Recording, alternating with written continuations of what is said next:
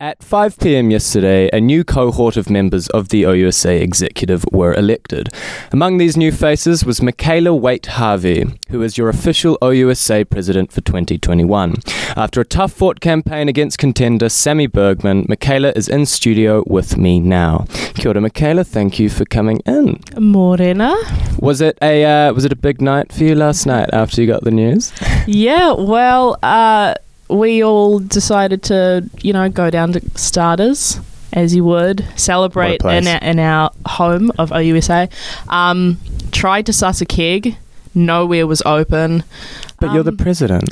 I know it doesn't come with as much perks as I thought it would. Well, Two hours into the job, can't even get Emerson's to give me a keg. It was upsetting, but I moved on, and then we went back to my flat on Dundas. Dundas, lovely. Dundas Street. Um, Um, yeah. That ties into another one of my questions. The job obviously has a lot of perks, um, least of all the clout.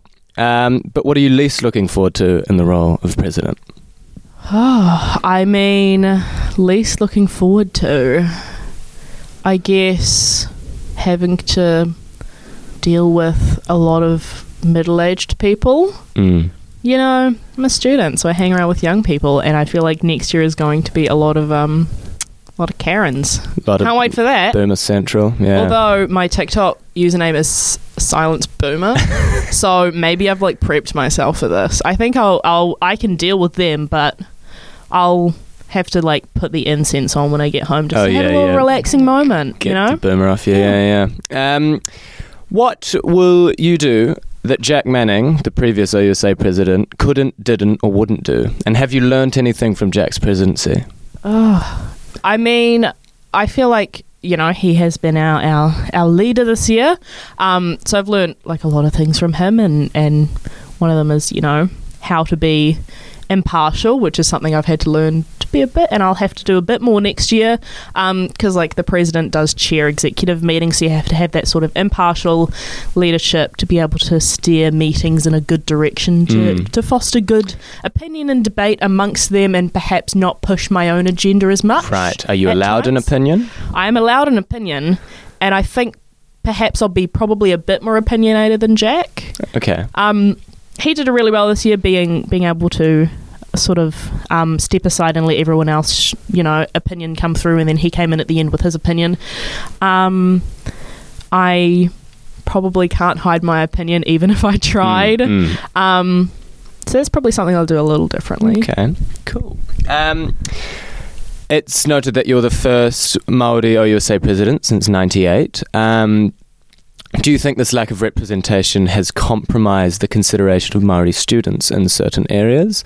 Do you have any plans to ensure that this doesn't remain the case?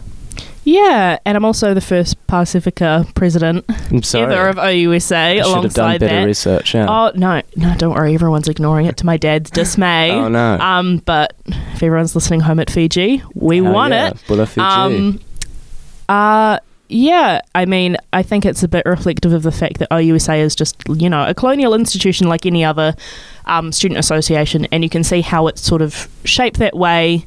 The fact that we've had Maori student associations pop up on the side shows that there needed to be this sort of independent, separate voice to be able to push Maori student welfare and advocacy, because perhaps student associations, which were the conglomerate sort of pan student associations, weren't doing it as well.